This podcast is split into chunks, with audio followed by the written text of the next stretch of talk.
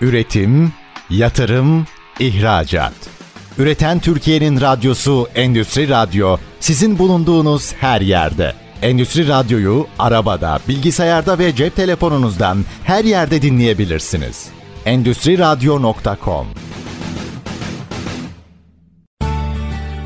Tuğba Demir'in hazırlayıp sunduğu Lider Kadınlar programı başlıyor.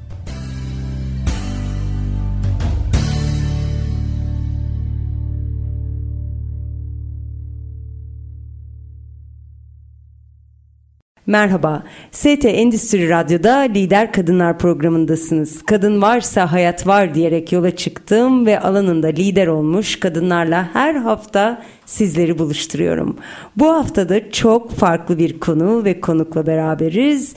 Geçen hafta da öyleydi. Bu hafta da hiç ağırlamadığım, hiç konuşulmayan bir konudan konuşacağız. İngilizce. Efendim radyo başında sizler İngilizce ile aranız nasıl bilmiyorum ama sevgili Funda iyidir. Bugün bize İngilizce öğrenmenin tiyolarını verecek. Kendi kurduğu kurumda neler yapıyorlar, nasıl koçluk yapıyor, nelerle ilgileniyorlar ve aslında cesaretle İngilizceyi konuşmak, cesurca İngilizce konuşmak nasıl oluyor bize bunlardan bahsedecek. Sevgili Funda Hanım hoş geldiniz. Hoş bulduk. Öncelikle size şunu sorayım. Hep İngilizce mi vardı hayatınızda? Kariyer hayatı nasıl gelişti? Siz neler yaptınız ve aslında İngilizce koçu olmaya giden yolculuk nasıl gerçekleşti? Nasıl karar verdiniz? Aslında benim İngilizce ile tanışma yolculuğum ortaokulda başladı. Ortaokulda İngilizceyi yazdık, okuduk. Aslında konuşmadık. Liseye geldik. Lisede çok değerli bir öğretmenimin sayesinde İngilizce konuşmanın ne olduğunu fark ettik. O da şu sınıfta tek kelime Türkçe konuşturmadı. Sonra onun vesilesiyle bir Amerika'daki bir üniversite, onun adı da Kaliforniya Üniversitesi. Kaliforniya Üniversitesi'nin bir bursuna beni dahil etti ve ben bir bursu kazanarak Kaliforniya Üniversitesi'nde okumaya hak kazandım. 2000 yılında Türkiye'ye geri dönerek iş hayatına atıldım ve iş hayatında gördüm ki İngilizce konuşamayan kişilerin sayısı çok fazla.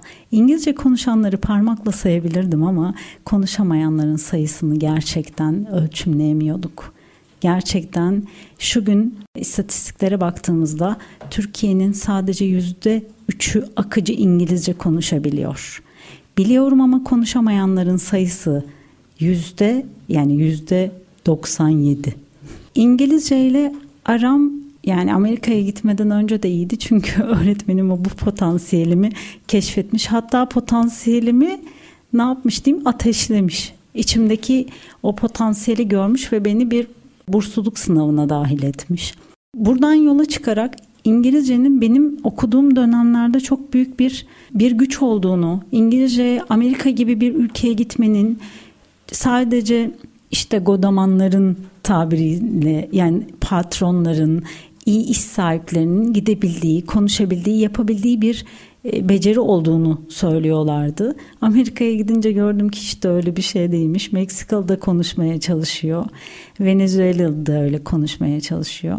Günümüze dönecek olursak Türkiye'ye geldiğimde şunu fark ettim. Çalışma arkadaşlarım İngilizce toplantıları girmekten kaçıyordu. Ve şu cümleleri çok rahat duyuyordum. Evet Funda sen Amerika'da okudun zaten konuşuyorsun toplantılara sen gir. Mülakatları iş görüşmelerine gittiğimde 5 dakikada işe alınıyordum. Çünkü İngilizce konuştuğum için bir fark yaratıyordum. İş görüşmesi dışında tabii ki sunumlar var. Sunumlar sizin dil becerinizi gösterebildiğiniz farklı bir alan. Orada da sizi görmek istiyor çalışma arkadaşlarınız ya da yöneticileriniz. Siz eğer orada kendinizi gösterirseniz aslında orada bir fark yaratmış ve kendi potansiyelinizi gösterdiğiniz için terfi etme fırsatı da buluyorsunuz.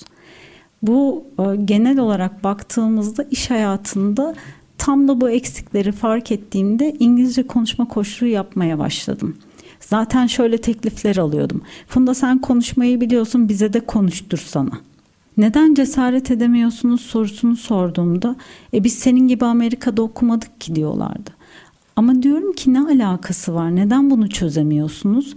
Ve şu soruyla karşılaşıyordum. Ama biz bilmiyoruz nasıl konuşacağımızı.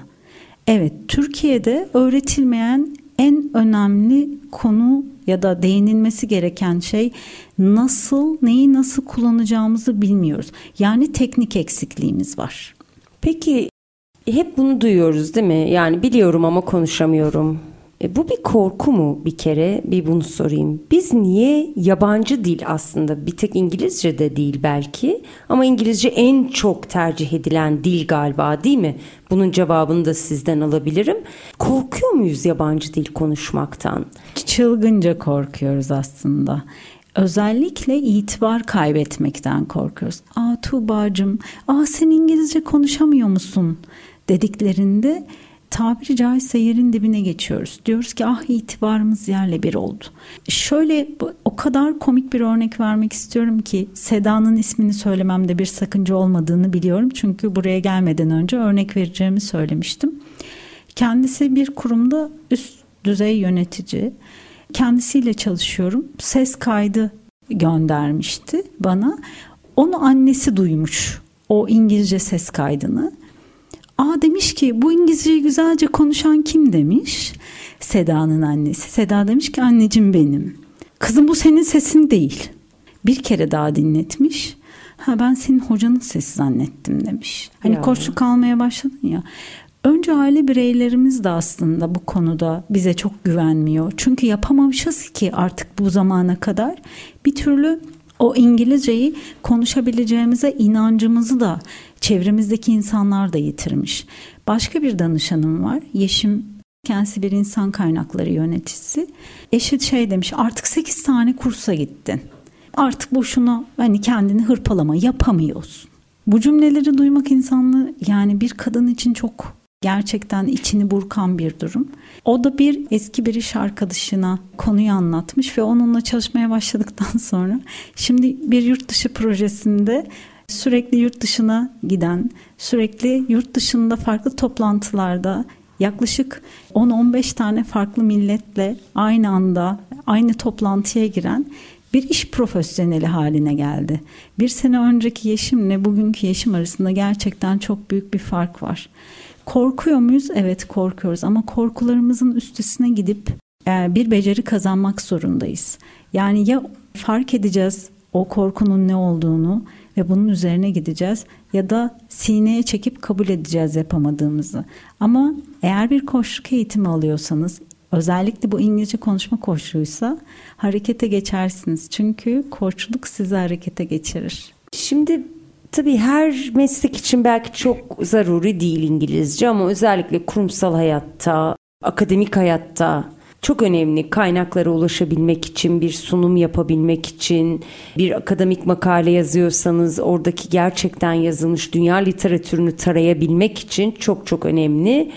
Ama Sanırım ailede birileri konuşuyorsa benim gözlemlediğim zaten anneniz babanız İngilizce bilen insanlarsa veya sizden bir büyük abiniz ablanız İngilizce konuşuyorsa öğreniyorsa sizin öğrenmeniz daha kolaylaşıyor sanki. Ailede hiç bilen yoksa biraz daha çocuk zor öğreniyor gibi görüyorum ben. Siz ne düşünüyorsunuz? Psikolojik bariyerler o kadar fazla ki bu konuda da çalıştığım kişiler oldu. Annesi konsolos İngilizce konuşma konusunda büyük problemler yaşamış. Bir şirketin yine yöneticilerinden birisiyle çalıştım. Bugün bana şunu söylüyor. Ailemin bende yapmış olduğu büyük bir aslında yaptırım mükemmelliyetçilik yüzünden İngilizce konuşamadım. Bakın aslında kişinin İngilizce konuş, konuşamamasının aslında aileyle de çok ilgisi yok. Kendisini psikolojik bariyerlerini yenmesiyle bir ilgisi var. Peki biz bu korkuları nasıl aşarız? Ya da işte bu bariyerleri nasıl kaldırırız ortadan? Önce isteyeceğiz. Biz isteyeceğiz yalnız. Geçenlerde biriyle çalışmaya başladım. Kurumundan böyle bir talep gelmiş. Ama kendisi İngilizce konuşmak istemiyor. O kadar belli ki zorluyor kendini. Sonra ben onunla iki hafta boyunca farklı bir çalışma yaptım. Kesinlikle İngilizce ile olan büyük bir bariyeri var. Çünkü çocuklukta yani ilkokul, lise çağlarında okul hayatında ezilmiş bu konuda. Sen yapamazsın algısı oluşturulmuş onda. Şimdi artık o kadar seviyor ki hatta buraya gelmeden önce de bir telefonla konuştuk. Bana şey diyor. Sanırım diyor kendimdeki eksiklikleri fark edip üzerine gitmenin, onların üzerine çalışmanın ne kadar kıymetli olduğunu fark ettim diyor. Aslında İngilizcenin bizimle ilgisi var. Biz eğer İngilizce konuşmak istersek, bunun için adım atmak istersek inanılmaz bir vizyon oluşuyor. Kendimize yeni bir versiyon oluşturmuş oluyoruz. Peki İngilizce niye bu kadar önemli? Gerçekten yani benim de çoğu iş kadını olan dostumun, ya yani iş insanı diyeyim hani böyle hep yapılacak listelerinde var. Yani bu yıl işte 2021'de şu şu şu İngilizce akıcı hale getirilecek. İşte 2022'de de var o, 2023'te de var. Kesin. Muhtemelen 2024'te de olacak. Niye bu kadar önemli İngilizce ve aslında biz niye bu kadar gözümüzde büyütüyoruz? Mutlaka bir bariyer diyeceksiniz ama yani gerçekten neden böyle? Niye önemli? Çünkü okul hayatımızda bizi İngilizceyi hep şey olarak böyle kutsal bir kitap gibi sunuyorlar ve biz zannediyoruz ki onu yaptığımızda çok başarılı olacağız ama doğru tekniklerle öğretilmediği için biz bunu konuşmayı beceremediğimiz için sonra günah keçisi İngilizce oluyor. O garibimin ne derdi var ki Türkçeden bir fark yok. Şimdi hep her yerde söylüyorum. Dili bir ders gibi algılarsak kimse o dili konuşamaz. Yani kimse Shakespeare gibi konuşmacı aramıyor. Düşünün benim de konuşmalarım esnasında bir takım yanlışlar olabilir, dilim sürçebilir.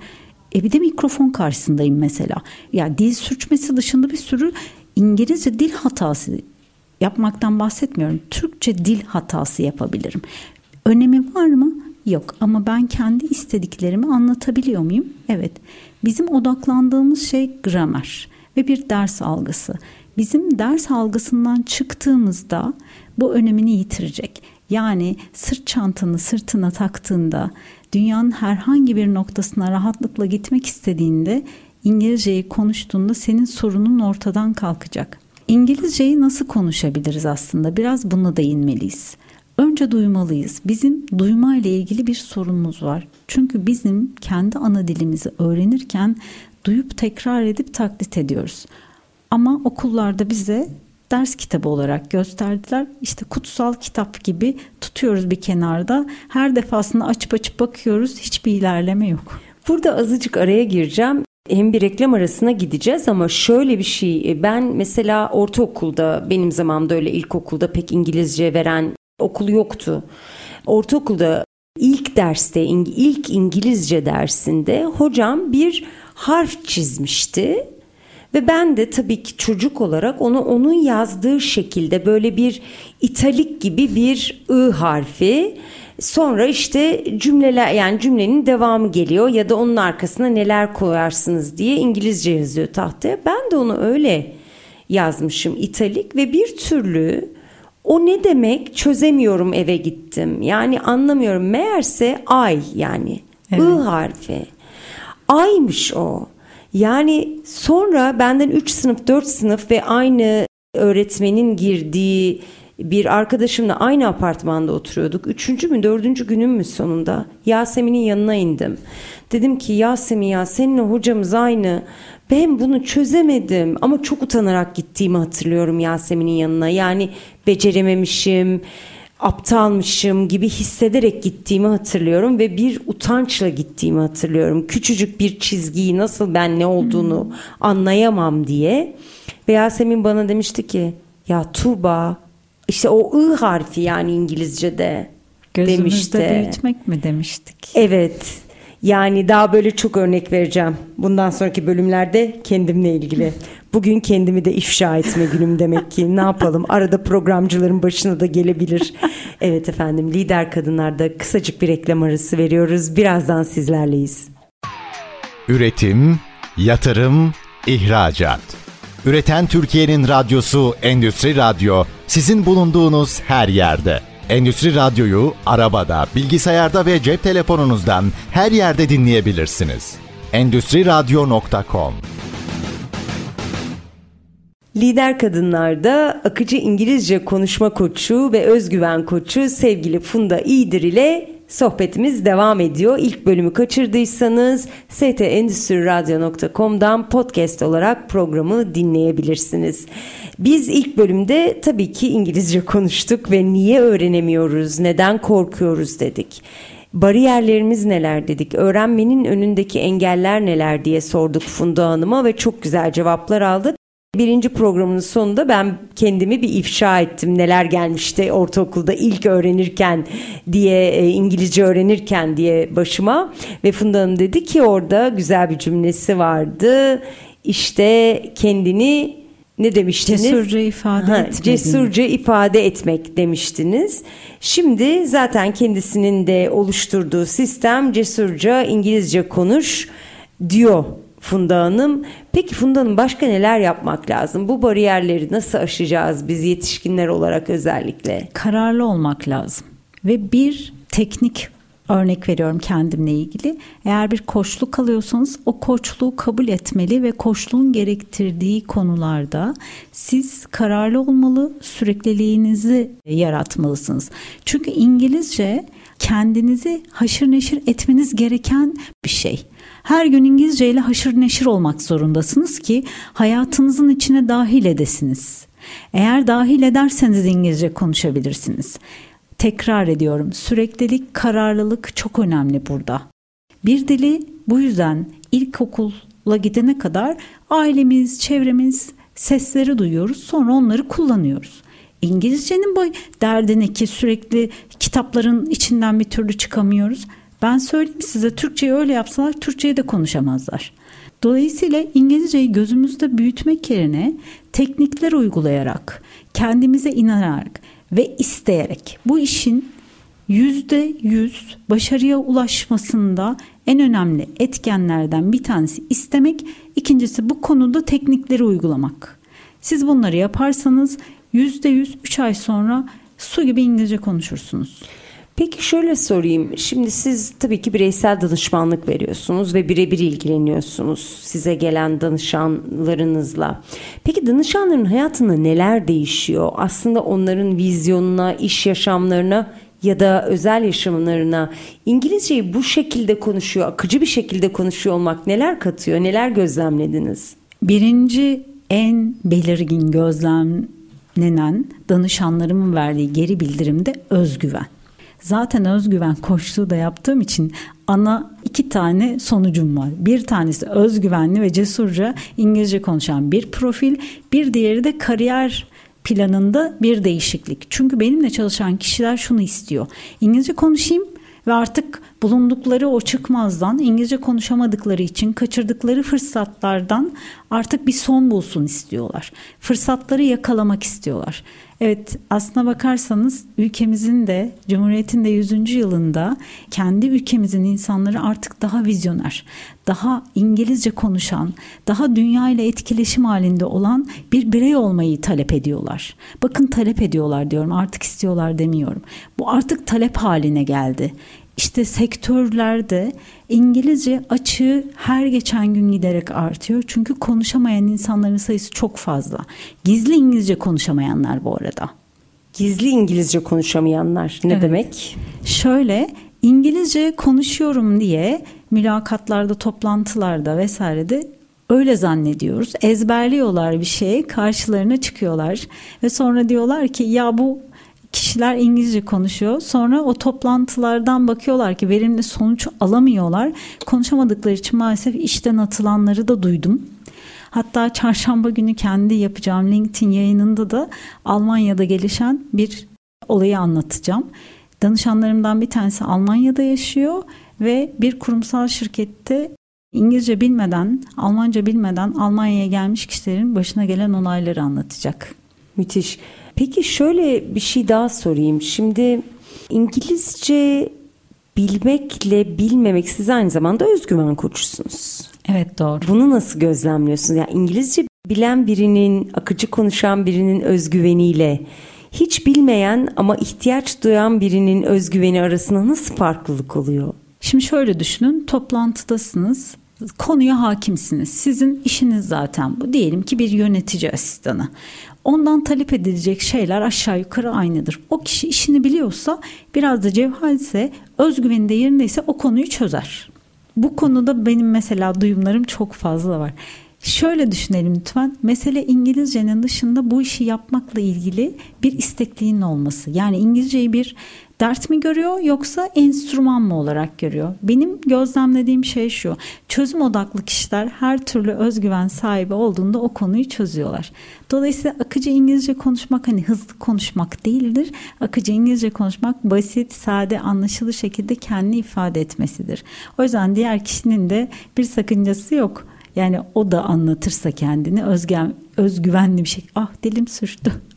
özgüvenli bir şekilde anlatırsa sorun ortadan kalkar. Amacımız ne? Zaten onun hani Cem Yılmaz'ın da söylediği gibi Ayhan Sicimoğlu diyor ya şey annesini hastaneye götürüyorlar Amerika'da midem yanıyor diye İngilizce anlatamayacağına göre çakmağa götürüyor midesine çakıyor ondan sonra anlıyor midesinde yanma olduğunu.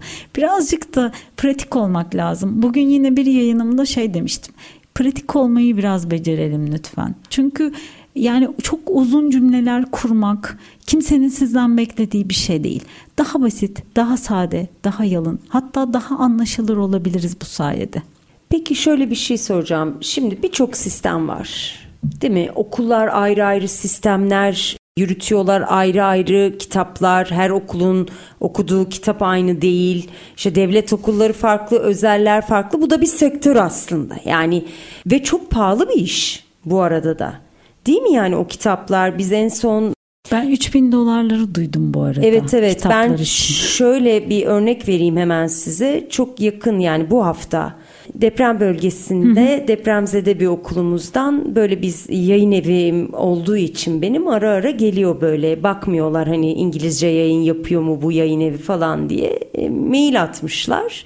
Arada da benim çok sevdiğim bir dostum var. Bir gene girişimci bir dostum var. Ya Tuğba bir 150 tane çocuğumuza bir İngilizce kitap lazım. Bunu bulabilir miyiz dediler. Dedim bir araştırayım. Baktık işte dağıtımcılardan sorduk. İşte bir meblağ ediyor. Şimdi bir yerde mesela benzer muadili atıyorum yani kitap başına 300 lirayken başka bir yerde muadili kitap başına 90 lira. Hocaya sorduk hangisi? Hoca dedi ki yani biz diğer daha düşük rakamlı olanı tercih edebiliriz dedi. Eğer siz gönderebilirseniz bize bunu çocuklarımız için bütün bir dönem bunu kullanacaklar dedi. Yani ve başka kaynak kitabımız yok elimizde dedi. Bir de böyle de bir piyasa bu yani. Bir de sizin içinde tabii sizin alanınız farklı ama mutlaka bunları takip ediyorsunuz, gözlemliyorsunuz ne oluyor, ne bitiyor. Sizin sisteminizin farkı ne? Siz bu sisteme aslında kolaylık olarak ne sunuyorsunuz ve aslında bir taraftan da mutlaka bir fırsat yakaladınız ki buraya geçtiniz. Siz zaten başta söylediniz aslında kurumsal hayattayken konuşamayan insanları gördüm. Belki kolej mezunu ama konuşamıyor. Üniversite mezunu konuşamıyor. E, bu fırsatı gördünüz siz ve sisteme nasıl bir farklılık getirdiniz? Çok güzel bir soru. Teşekkür ederim. Çalıştığım şirketler yani Türkiye'nin sayılı hani böyle herkesin çalışmak isteyeceği şirketler. Oralarda farklı seviyelerde çalıştım. 2004 yılında çalışma hayatında devam ederken şunu fark ettim. Bu arada eş zamanlı olarak İngilizce konuşma koçluğu yapıyorum. İşte ismini veremeyeceğim. Çalıştığınız kurum... dönemde de yapıyordunuz evet, yani. Evet, evet. Ve online'a başlamıştım bu arada. Birebir devam ederken aynı zamanda online birebir platform üzerinden o zamanlar yeni işte ama müthiş yani dijitali çok önce yani biz pandemide birçok insan fark etmişken siz 2004'lerde fark ettiniz evet. fırsatları. Çünkü çalışırken çok yoruluyorsunuz. Bir yerden bir yere gitmek çok yorucu oluyor. O yoruculuğu üstünüzden atmak ve verimli olmak istiyorsunuz haliyle. Kurumsal şirketteki yani o beyaz yakalı arkadaşlarım plaza dilinin daha var olmadığı dönemlerde sohbet ederken şunu fark ediyordum. Funda ya bu toplantıya bu sunumu nasıl hazırlayacağım? İşte şu İspanyol adamı da anlayamıyorum. Fransız şirketinde çalışırken ya biz şu üst yönetimdeki şu kişiyi anlayamıyoruz. Ne yapacağız artık? E sunup gidelim artık formatına geçiyorlardı. Bir gün biri yanıma geldi 2004 hiç unutmuyorum. Funda benim şu toplantıya hazırlanmam lazım dedi. Bana bunları ezberletir misin? Dedim ki ne ezberi? Nasıl yani? Ne yapacaksın? E Funda nasıl kendimi göstereceğim dedi onlara bildiğimi. Ya bilmiyorsun bilsen niye ezberleyeceksin dedim. Bunlar senin aklında yok mu? Yo dedi bunları bir yerden yazdım dedi. Ama bunlar senin bilgilerin değil dedim. O zaman daha yeni PowerPoint falan yeni çıkmış. Koydu. Sonra biz onları basitleştirdik mesela.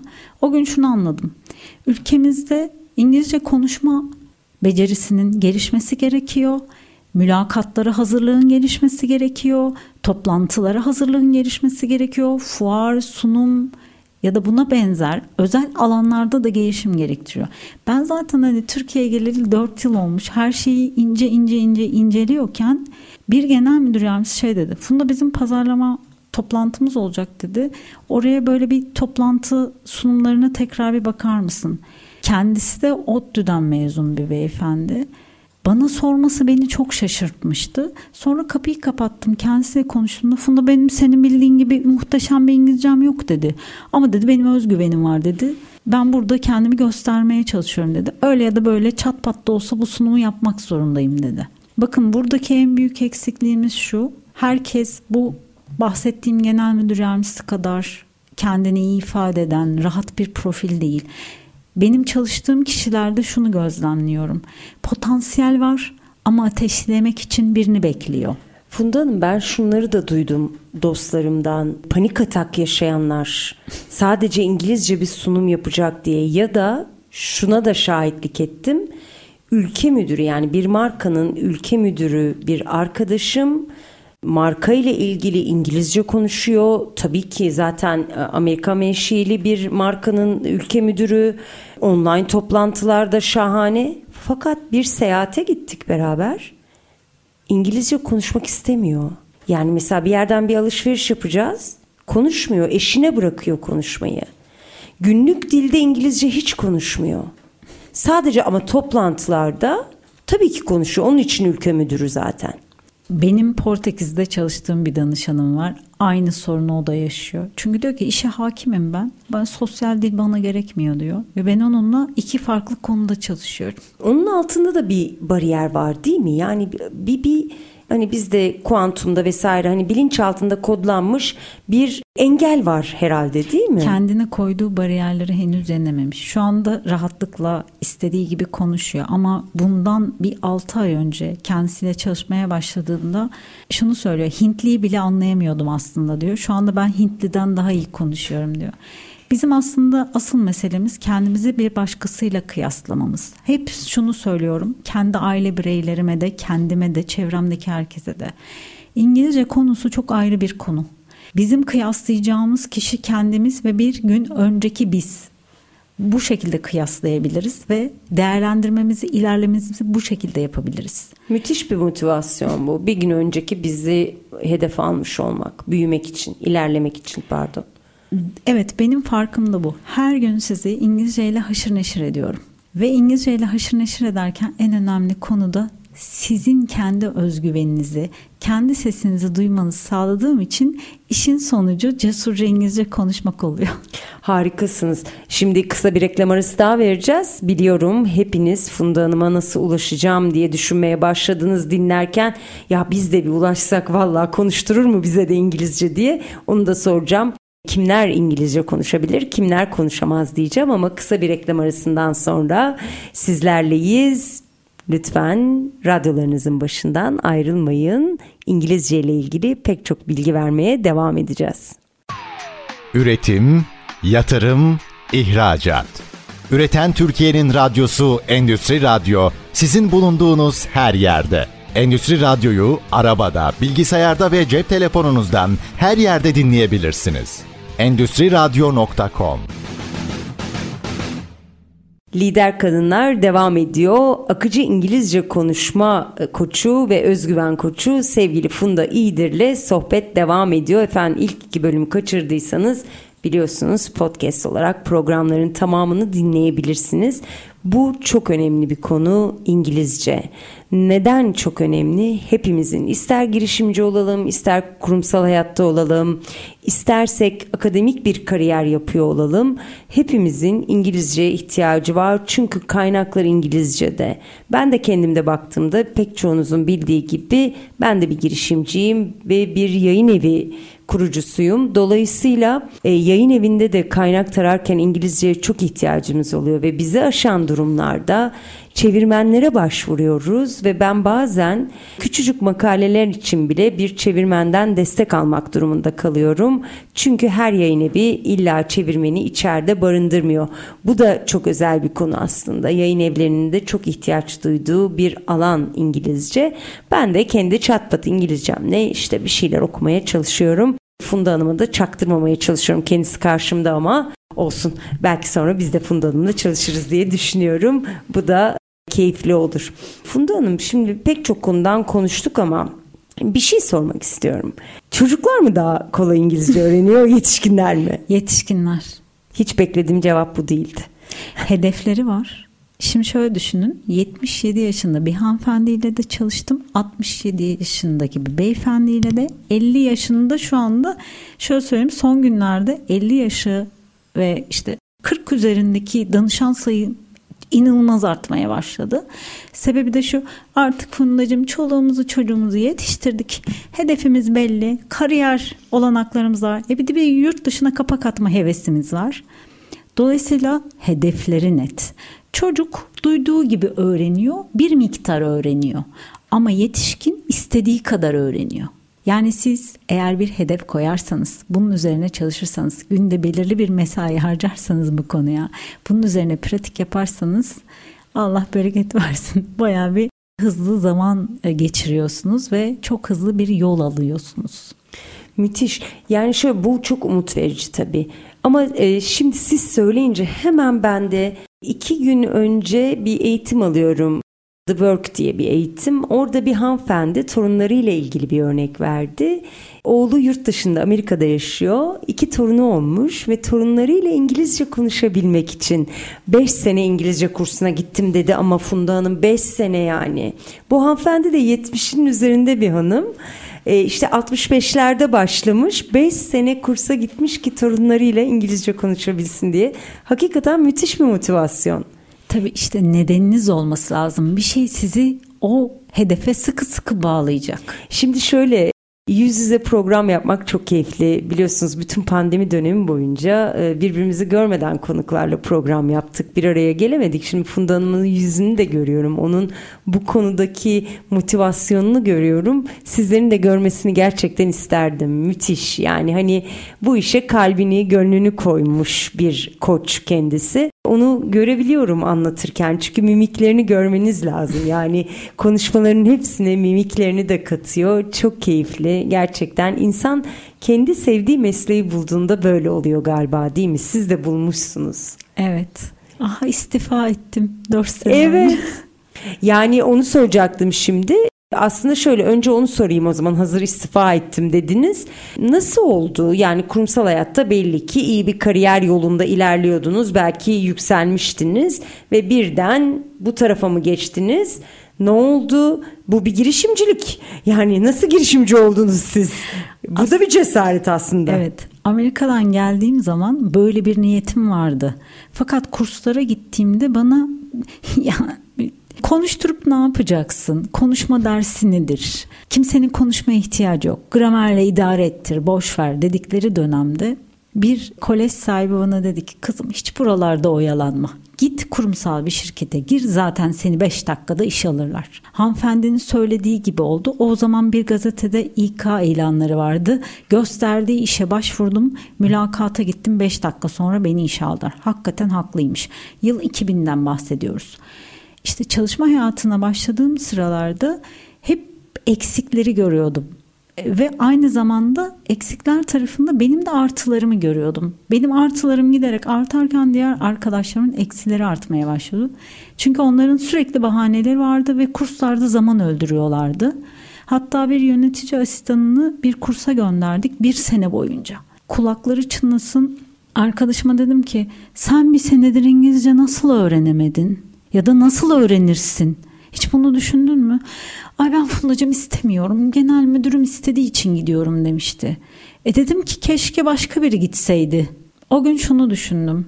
Benim çalışma arkadaşlarım gerçekten istemiyorlar. İsteyenler kursa gidiyor. Onlar iyi sonuç elde edemiyorlar ama istemeyenler de yöneticileri tarafından kursa gönderiliyor. Onlar da istemiyorlar. Sonra bu arkadaşımla konuşarak onu ben İngilizce konuşturdum. O gün karar verdim. Bu işe gönül verdim. Çünkü bu benim için bir misyon meselesi oldu. Memleketim İngilizce konuşamıyordu ve çaresizlik içindeydi aslında gerçekten. Ve ben gerçekten İngilizce konuşma konusunun çok büyük bir yeri olduğunu düşünüyorum. Maalesef konuşmayı öğretmiyoruz. Sadece gramer öğreten bir sistem kurgulanmış. Biraz önce sormuştunuz tam da yeri geldi onu da cevaplamış olayım. Dolayısıyla iş hayatında bunları gördükçe artık iyice bu konu üzerine bir girişim olmasını istedim. Tam böyle düşünürken bir arkadaşım ben de cesaret Funda dedi sendeki kadar cesurca İngilizce konuşabilirsin dedim. Web siteme aldım. cesurcaingilizce.com'umu satın alarak artık o gün itibariyle bu konuya gönül vermiş ve İngilizce konuşma koçluğuna artık başlamış bulundum. İlerleyen günlerde 2010 yılında istifa edip tamamen işi online platformlar üzerinden yürütmeye karar verdim. Fakat o zaman ülkemiz hazır değilmiş gerçekten. Kurumsala geri döndüm. Ama 2019'un başında tamamen artık kendimi hazır hissedip tam da pandemiden bir sene önce hazır hissedip İngilizce konuşma koçluğunu tam gün olarak yapmaya başladım. İyi ki yapmışım dediğim her gün danışanlarımın o kadar güzel geri dönüşlerle kendi hayatlarına o kadar güzel dokunduğuma dair geri dönüşlerle paylaşımları oluyor ki her gün WhatsApp durumunda paylaşıyorum.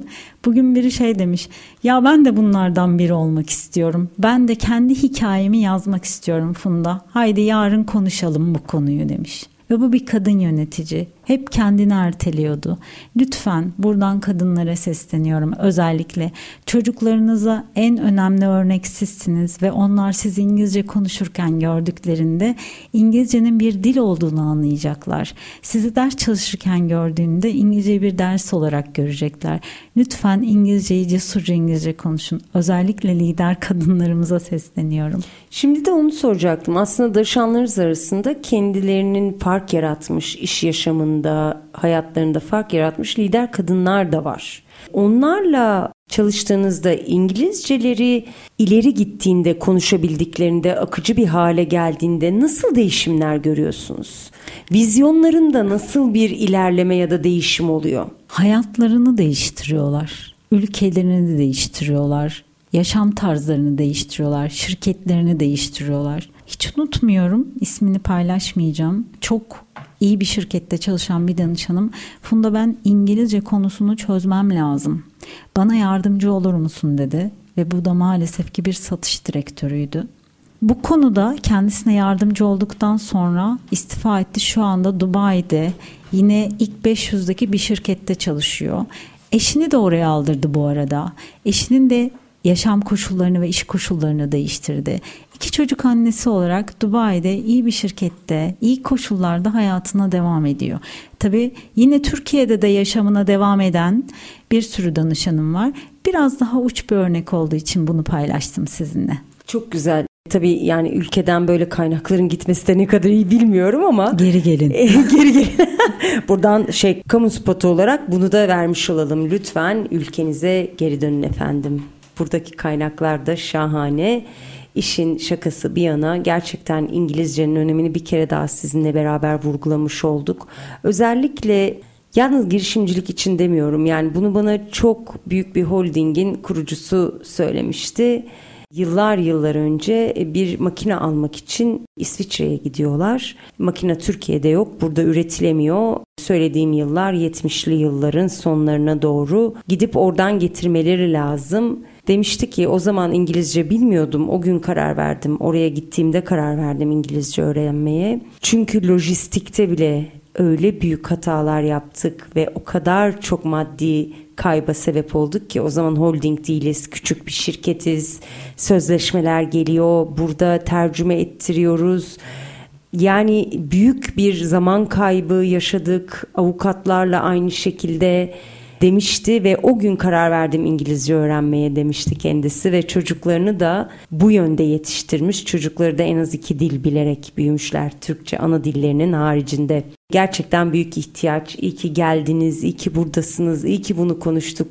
İngilizceye farklı bir bakış açısıyla yaklaşıyor olmanız çok kıymetli Funda Hanım. Gerçekten öyle. Gerçekten hepimizi soğuttular bu İngilizceden.